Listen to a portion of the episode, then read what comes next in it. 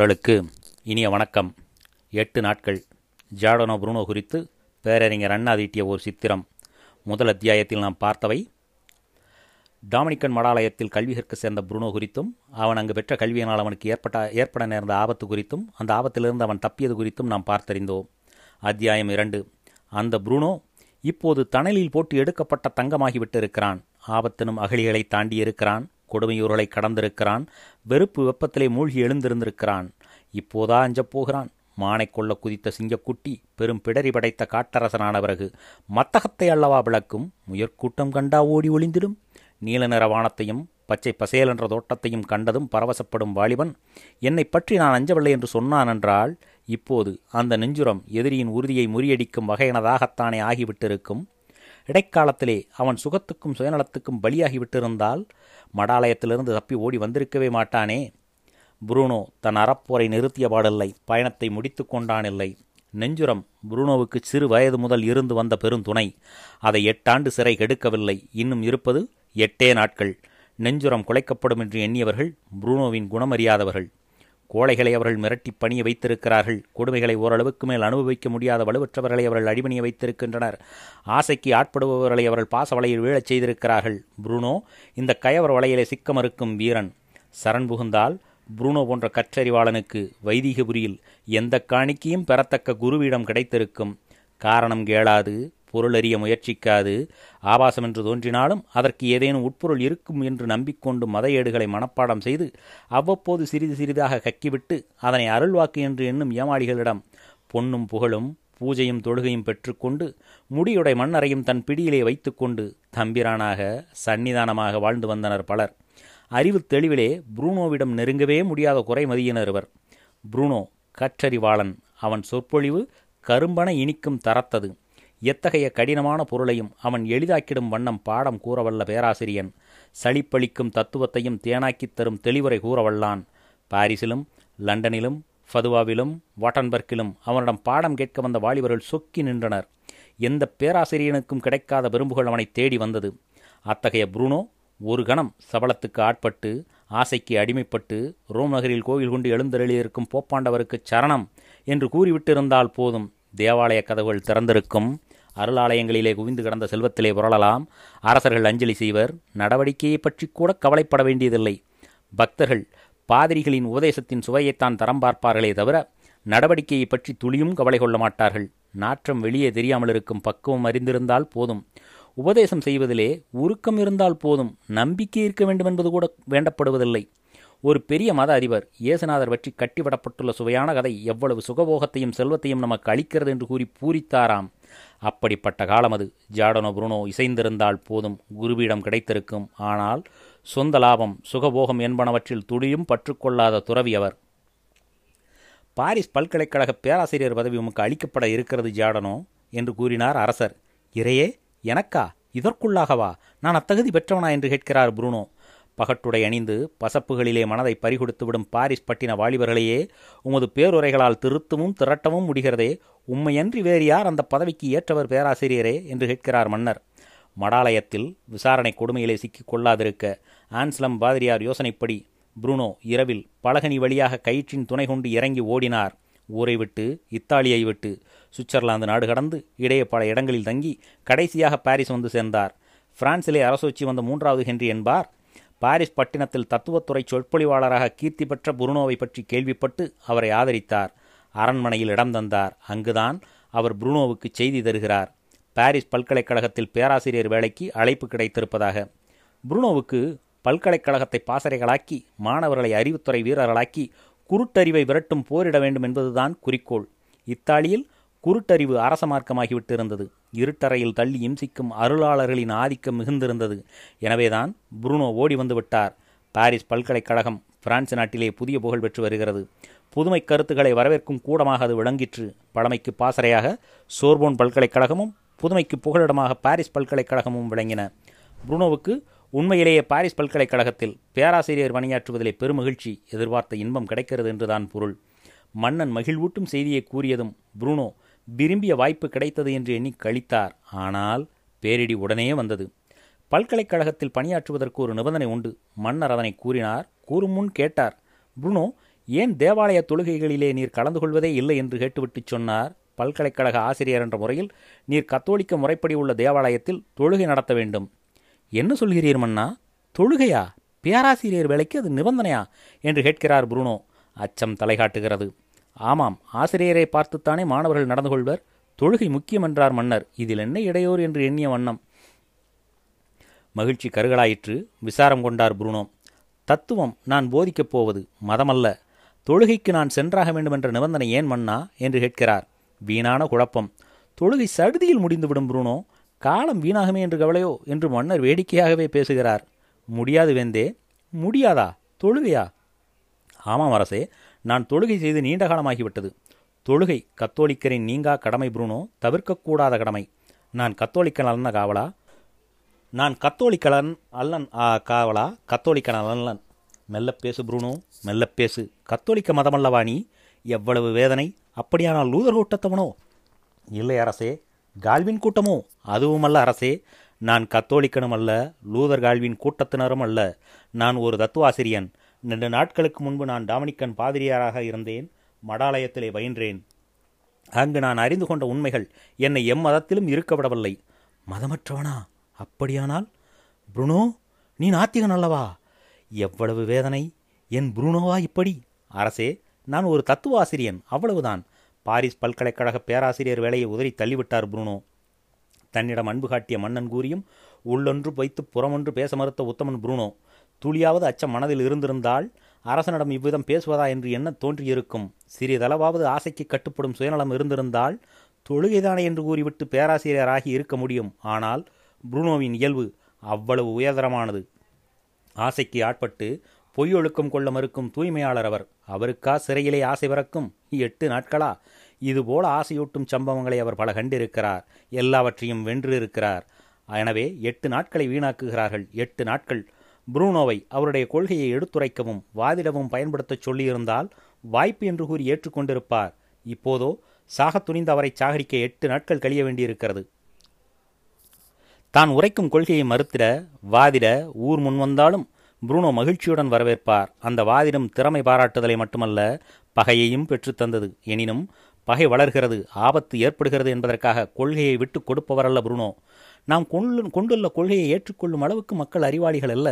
வீணாக ஏன் பாடுபட வேண்டும்? எதை பேசினாலும் மக்கள் ஏற்றுக்கொள்கிறார்களோ? அதை கூறி புகழ் வரலாம். அல்லது எந்த அளவுக்கு கூறினால் மக்கள் உள்ளம் அன்று இருந்த நிலையில் தாங்கிக் கொள்ள முடியுமோ அந்த அளவு கூறிக்கொண்டிருப்போம் என்று திருப்தி கொள்பவரும் அல்ல. மிக மிக தெளிவானது. அப்பழுக்கற்ற ஆதாரம் உள்ளது நான் கொண்டுள்ள கொள்கை. இதனை மறுப்பாரோ? மணலில் கோட்டை கட்டி வைத்துக் கொண்டிருப்பவர்கள் அவர்களுடைய கொள்கைகளில் தெய்வீகம் இருப்பதாக கூறுகிறார்கள். தெளிவில்லை. காட்டவும் இயலவில்லை. அருள்வாக்கு என்கிறார்கள். அக்கிரமத்தை கூசாமல் புரிகிறார்கள். பற்று அறுவடச் செய்யும் பாசரம் பாடுகிறார்கள் பாவச்செயலை அஞ்சாது செய்கிறார்கள். இவர்களுக்கு அஞ்சி நான் என் அசைக்குணாத கொள்கையை குடத்திலட்ட விளக்காக்குவதா? குத்தட்டும் வெட்டட்டும் உயிர் இருக்கு மட்டும் போராடுவேன் வாதாடுவேன் குன்றின் மேலிட்ட விளக்காக்குவேன் என் கொள்கையை. அதனை எடுத்து கூறிட வாய்ப்பு எப்படிப்பட்ட சூழ்நிலையில் கிடைத்தாலும் பயன்படுத்திக் கொள்வேன் என்ற கருத்துடன் அவர் பணிபுரிந்து வந்தவர். எந்த வாய்ப்பையும் அவர் நழுவ விட்டதில்லை. அதன் பலனாக என்ன விளைவு நேரிட்டாலும் தாங்கிக் கொள்ள தயங்கினதும் இல்லை. பிரெஞ்சு மன்னன் புரூனோவின் மனப்போக்கை கேட்டு கோபித்து கொண்டான். வருந்தினான். வெறுத்து விடவில்லை. எப்படி வெறுக்க முடியும்? மன்னன் புன்னகை புலிகளையும் நயவஞ்சக நரிகளையும் காண்கிறான். காவி அணிந்து திரியும் காமாந்தகாரர்களையும் அருட்கவி பாடி அக்கிரமம் புரிவோரையும் பிற பொருள் கவரும் பேயனின் பூஜா மடங்களையும் கண்டிருக்கிறான். மன்னன் கூறினாலும் என் மனதில் உள்ளதை மாற்றிக்கொள்ள மாட்டேன் என்று தூய்மையான உள்ளத்துடன் இருந்த புரூனோவிடம் வெறுப்பு அடைய முடியுமா அவரால்? அவர் சொல்லும் கொள்கை மன்னனுக்கு உடன்பாடு அல்லதான். சரியா தவறா என்று ஆராய்வது கூட தேவையில்லை என்று கருதினான். ஆனால் மன்னனும் மண்டலமும் சீரும் என்று அறிந்தும் உண்மையை கூறிவிட்ட நேர்மையை பாராட்டாதிருக்க முடியுமா? புருனோ தன்னிடம் சொன்ன உண்மையை ஊர் அறிந்தால் ஆபத்து என்பது மன்னனுக்கு தெரியும். மத அதிபர்களின் கோபத்தை எந்த மன்னனும் தாங்கிக் கொள்ள முடியாதல்லவா? மண்டலமே சீரும் மாதா கோவில்களெல்லாம் சாபமிடும். புரூனோவின் கொள்கை தெரிந்துவிட்டால் மத அதிபர்களும் அவர்களின் கோட்டை என விளங்கிய சோர்மோன் பல்கலைக்கழகமும் பகை கொள்ளும் அதுபோது தன்னால் கூட புரூனோவை காப்பாற்ற முடியாது என்று அறிந்த மன்னன் இங்கிலாந்து நாட்டிலே இருந்த பிரெஞ்சு தூதுவருக்கு ஒரு கடிதம் கொடுத்து அந்த நாடு சென்று வதியுமாறு புரூனோவுக்கு கூறினான். புரூனோ இங்கிலாந்து வந்த சமயம் அங்கு கலையும் காவியமும் வீரமும் காதலும் செல்வமும் சீரும் கொஞ்சி விளையாடிய எலிசபெத் ராணியின் ஆட்சிக்காலம் இங்கு ரோம் நகர மத அதிபர்களின் ஆதிக்கம் இல்லை மத விசாரணை என்ற கொடுமைகள் இல்லை. புத்தம் புதிய போக்கு வரவேற்கப்பட்டது. பொற்காலம் என்று புகழ்ந்தனர். இங்கு புரூனோவின் புகழ் வளர வழி இருந்தது. கொள்கையை எடுத்து கூறும் வாய்ப்பு ஏற்பட்டதும் மீண்டும் ஆபத்து புரூனோவை துரத்தலாயிற்று. என்ன கொள்கை அது? மத ஏகாதிபத்தியத்தை முறியடித்து ரோமாபுரியின் எதேச்சிகாரத்தை எதிர்த்து நின்று லூதரின் புரட்சி இயக்கத்தை ஏற்றுக்கொண்டிருந்த இங்கிலாந்திலும் பகையை மூட்டிய அந்த கொள்கைதான் என்ன? இங்கிலாந்தில் மட்டுமல்ல கால்வின் சித்தரித்த சீர்திருத்தத்தை செம்மையாக்கி வாழ்ந்த சுவிட்சர்லாந்திலும் புருனோவின் கொள்கை மீது சீறி பாய்ந்தனர். கத்தோலிக்க நாடுகள் மட்டுமல்ல புரொட்டஸ்டன்ட் நாடுகளும் பாபம் மோசம் அக்கிரமம் அனுமதியோம் என்று கூவின அப்படிப்பட்ட கொள்கையை புருனோ கூறி வந்தார். கொலை கொள்ளை எனும் தீய செயல் புரிகிறவனை மகா சந்நிதானம் என்று போற்றுகிறார்களே இந்த மடமையாகுமா என்று கேட்டார் மார்ட்டின் லூதர். கால்வின் ஜிவிங்லி போன்றோரும் இதையே கூறினர். மக்கள் முதலில் மருண்டனர். பிறகு ஆமாம் இந்த மடமை ஆகாது நமக்கு மோட்ச வழிகாட்டியாக நாம் ஒரு தூய்மையாளரைத்தான் ஏற்றுக்கொள்ள வேண்டும் என்று கூறினர். லூதர் சொன்னார் பாவத்துக்கு பரிகாரம் மனதால் கழுவாய் தேடுவதுதானே? காணிக்கை கொடுத்தால் பாவம் மறையுமோ? மறையும் என்று வாணிபம் செய்கிறார் மத அதிபர். ஏற்றுக்கொள்கிறீர்களே ஆராய்ந்து பாராமல். காணிக்கை கொடுத்து பாவத்தை கழுவிக்கொள்ள முடியுமானால் பணக்காரர் கொலை கொள்ளை கற்பழித்தல் எனும் எந்த பாவமும் புரியலாம். தப்பித்துக் கொள்ளலாம் அல்லவா? இதுவா அறம் இதுவா மார்க்கம் இதுவா கர்த்தரின் கட்டளை இதுவா சுவிசேஷம் என்று கேட்டனர் புரொட்டஸ்டன்ட் இயக்கத்தினர். மக்கள் தெளிவு பெற்றவர் துணிந்து போப்பாண்டவரின் ஆதிக்கத்திலிருந்து விடுபட்டனர். இந்த அளவுக்குத்தான் மக்கள் தயாராயினர். கயமையை கண்டிக்கவும் தூய்மையை போற்றவும் முன்வந்தனர். மத அதிபர்கள் மாசு மறுவற்றவர்களாக இருத்தல் வேண்டும் ஒழுக்க சீலர்களாக விளங்க வேண்டும் என்று கோரத் தலைப்பட்டனர். புருனோ மத அதிபர்கள் எப்படி இருக்க வேண்டும் கயம் கயமை நிரம்பியவர்கள் கூடாதல்லவா? தூய்மை உள்ளவர்கள்தானே தொழுகை நடாத்தும் தகுதியுடையோர் என்ற பிரச்சனை அல்ல எடுத்துரைத்தது. அவர் இப்படி சில அதிபர்களே தேவைதானா? அவர்கள் நடாத்தி வைக்கும் தொழுகைகள் சடங்குகள் ஆகியவற்றால் மக்களின் ஒழுக்கம் மேம்படவும் மனம் தூய்மை பெறவும் செயல் சீர்படவும் மார்க்கமுண்டா என்ற அடிப்படையை அலச ஆரம்பித்தார் மற்றவர்கள் கட்டிடத்துக்கு என்ன வண்ணச் சுண்ணம் பூசினால் கவர்ச்சியாக இருக்கும் என்ற ஆய்வுரையில் கழித்தனர். புருனோ அந்த கட்டிடம் உனக்கும் உள்ளத்துக்கும் சிறைக்கூடம் ஆகிவிடக் கூடாதே என்று எச்சரிக்கை கூறினார். மத ஏடுகளிலே காணப்படும் மாண்புகளின்படி மத அதிபர்கள் நடந்து கொள்கிறார்களா என்பதை லூதர் கால்வின் போன்றோர் ஆராய்ந்தனர். புருனோ மத ஏடுகளிலே மாண்புகள் என்று கருதப்படுபவன உண்மையிலேயே மாண்புகள்தானா என்று ஆராய்ந்தார். அந்த மட்டோடு நிற்கவில்லை. புத்தறிவு தரும் புது உண்மைகளுக்கும் மத ஏடுகளில் காணப்படும் கருத்துகளுக்கும் உள்ள முரண்பாட்டை எடுத்து காட்டினார். ஆன்ஸ்லம் பாதிரியார் புருனோவை மடாலயத்தில் இருந்தபோதே இதற்காகத்தான் எச்சரிக்கை செய்து வைத்தார். அவர் மடாலய கொள்கையில் ஊறிப்போனவர் எனினும் புத்தி கூர்மையும் நற்பண்பும் உள்ள புருனோவிடம் மட்டற்ற ஆசை கொண்டவர். எனவேதான் எச்சரித்தார். ஐரோப்பா முழுவதும் அந்த நாட்களிலே அரிஸ்டாட்டில் தந்த கொள்கைகள் ஆட்சி புரிந்து வந்தன. ஊர் துறைகளிலும் சிறப்பாக மார்க்கத் துறையிலும். கிரேக்க நாடு தந்த அந்த அறிவு கருவூலம் அவர் அவர் காலத்தில் அவருக்கு இருந்த வசதிகளுக்கு ஏற்ற வகையில் அவர் காலத்து சுற்றுச்சார்பின்படி ஆராய்ந்து அறிந்த உண்மைகளை வெளியிட்டார். அவை உலகு உள்ளனவும் மாற்றப்பட முடியாதன என்று அல்ல. ஆனால் அந்த கொள்கைகளை ஏற்று அவற்றின் அரசியல் பொருளியல் மதையல் அமைப்புகளை ஐரோப்பாவில் பல்வேறு நாடுகளில் ஏற்படுத்தி கொண்டனர். பழக்கத்தில் வந்துவிட்டது. அதனால் அது இறுகியும் விட்டது. மனிதனுடைய சிந்தனா சக்தியை அரிஸ்டாட்டிலின் தத்துவங்களுடன் பிணைத்து விட்டனர். அதற்கு மேலால் செல்வதோ முரணாகச் சொல்வதோ கேடு பயக்கும் என்றனர். செல்பவர் தண்டனைக்கு உள்ளாவார் என்று சில இடங்களில் சட்டமும் இயற்றினர். விண்ணிலே சிறகடித்துச் செல்லும் பறவை எங்கும் சென்று இன்புறும். கட்டிவிடப்பட்ட பட்டம் நூலும் அதை செலுத்துவோரின் தீரமும் அனுமதிக்கும் அளவுதான் செல்லும். அரிஸ்டாட்டில் தந்த கருத்துதான் முடிந்த முடிவு என்று ஐரோப்பா கூறிற்று. அவர் விண் மண் கடல் என்பவை குறித்து கூறி வைத்த கருத்துக்களை ஆராய்வதும் ஆபத்தானது என்று கருதப்பட்டது. சூரியன் சுற்றித் திரியும் கோலம் பூமி நிலைத்து நிற்பது என்பது அரிஸ்டாட்டில் அளித்த கொள்கை. இதன்படியே ஏடுகள் குறிப்பாக மத ஏடுகள் நீட்டப்பட்டு விட்டன.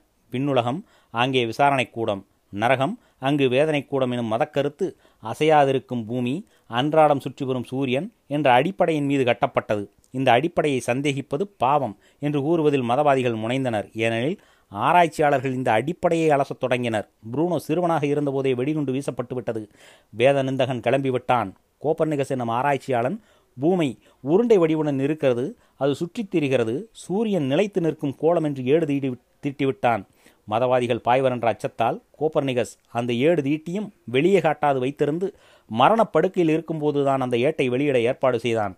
கோப்பர்னிகஸ் கொள்கை கேட்டு வைதீக உலகு சீறி கிளம்பிற்று. இது பொய்க் கொள்கை பூமியாவது சுற்றுவதாவது மேலே விண் இங்கே மண். இதனால் இதனடியில் நரகம் புண்ணியம் பாவம் இரண்டிலே எதை செய்யவும் மண். புண்ணியம் செய்தால் விண்ணுலகு செல்லலாம். பாவம் புரிவோர் நரகம் சேர்வர் என்று முழக்கினர். பூமி உருண்டையாக இருந்தால் என்ன தட்டையாக இருந்தால் என்ன சுற்றி வந்தால் என்ன சும்மா கிடந்தால் என்ன என்று மத அதிபர்கள் எண்ணி கிடப்பதற்கில்லை. ஏனெனில் கோப்பர்னிகஸின் கொள்கையை மக்கள் ஏற்றுக்கொண்டு விட்டால் புனித ஏடுகளின் அடிப்படையே தகர்ந்து விடுகிறது.